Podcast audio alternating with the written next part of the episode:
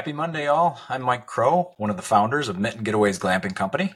My wife, co-host, and better half, Melissa, is taking this episode off to rest. Something about growing a baby that really zaps your energy, I guess. Thanks for tuning into our podcast, The Mitten Minute, produced by Woodall's Campground Magazine and sponsored by Outdoor Alliances, which provides digital marketing services to campgrounds, RV parks, and glamping properties. Our show is all about our journey to open a glamping resort here in eastern Michigan and focuses on planning, development, and the guest experience. And it's our 10th episode, so we must be doing something right. You'd think by now everyone would know what glamping is, but we better make sure. So, what is glamping?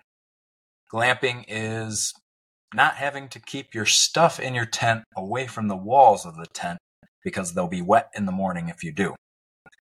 I'm sure some of you have dealt with that in the past. Put another way, glamping is luxury camping.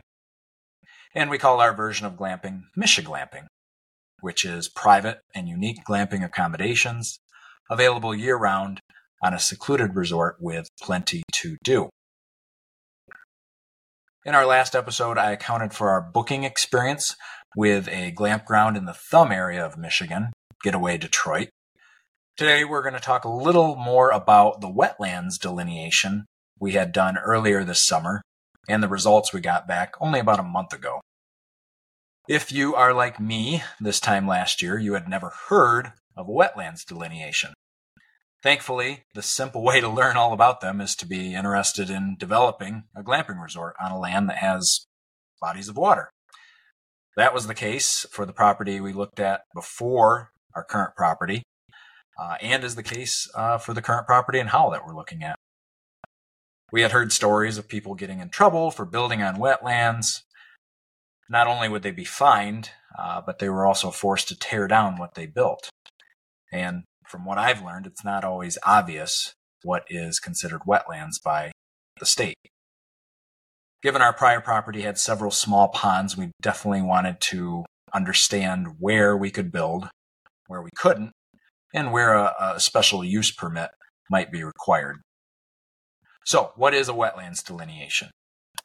To the best of my understanding, it's the actual field work done by a soil scientist, an arborist, or someone with similar training to determine the boundaries between wetlands and uplands on a piece of property. Usually, the person doing the delineation will physically flag these boundaries on the property. And today, most will also provide a digital file of the GPS coordinates for the wetlands boundaries that they identify. Then that file is shared with the engineer to better understand what areas can be developed and what areas should be avoided or might need a permit. I think it's probably safe to say that no one wants to get a wetlands delineation if they can avoid it. They can be costly. We were actually quoted around $5,000 for our full parcel. But we had to weigh out the burden of being fined and forced to tear down our structures if we mistakenly built on wetlands. So for us, it was a better safe than sorry situation. We had too many wetlands to forego getting a delineation. And our engineer confirmed that we made the right decision to have one done.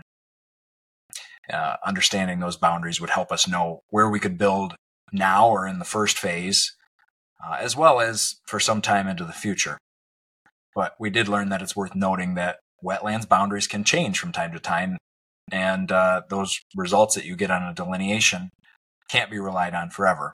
I think for us in Michigan, the results are only good for a couple of years. Fortunately, our wetlands consultant suggested to save cost, that if we were, or if there were only certain areas of the property that we intended on building on, that we only include those areas, thus reducing how much acreage the consultant had to cover and our cost. And indeed, we did know that there were plenty of areas we were going to leave untouched, and that cut our bill down from $5,000 to about $2,800. Dollars for the service. Besides the cost, another challenge with these delineations is time. They have to take place during the growing season. And being in Michigan, that means we couldn't have one done in winter, and we had to wait until late April at the earliest. And of course, there's other people that want to have one of these done, so you're getting in line once you're ready to commit to having one done and have to wait for your turn. And then the field work isn't really the end of the process. Most consultants take an extra couple of weeks to finalize their maps and their report. So, although we were ready to order the delineation at the end of May, we had to wait our turn for the field work to be done, which didn't take place until the end of June. And it took until the middle of July for us to get the report back and submit it to our engineer. So overall, it was about a 7-week wait from the time we ordered the delineation to the time that we got the results back. Speaking of the results, what were they? Well, they did impact our plans, but it wasn't negative. I'd say it was more neutral. At the end of July, we met on site with our engineer to take a look at the results and walk some areas of the property. We did end up deciding to reserve one portion of the property as forever undeveloped, or possibly a future phase of the project. And the delineation actually helped us discover an area of the property that we hadn't considered before, an area wrapping around the northwest of the home, which actually has a lot going for it. It had an existing 2-track, so there was already a fair amount of clearing for paths or small roads. It was at least 200 feet from the home, giving it buffered space so we can maintain some privacy, as well as the thick forest buffered it from the home. And then it was also on an arc wrapping around the property, which would support privacy for our guests, keeping them out of sight and sound from one another while they're at their sites. So, although we didn't want to pay for the report initially or wait the extra couple of months to get the results, overall we're happy we had it done. And I would definitely recommend other aspiring operators get a delineation if you're planning to develop anywhere near wetlands. And take a tip from us, work with your consultant to only delineate the portions of the land where you ever plan to build as a way to save money.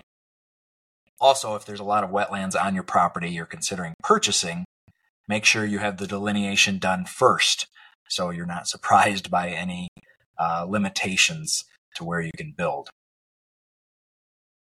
Well, that's our show for today. Thank you for listening. As always, if you have any requests for future podcasts or episode topics, submit them via mittengetaways.com/reachout or email us at glampers@mittengetaways.com. The Mitten Minute, our glamping journey, is produced by Woodall's Campground Magazine and sponsored by Outdoor Alliances. You can catch all episodes of our podcast at mittengetaways.com/minute. And we're also on Spotify, Google, and Apple Podcasts. Follow our journey in other ways, including our newsletter, by visiting mittengetaways.com/subscribe. And thank you all again for listening, and we hope you have a great week.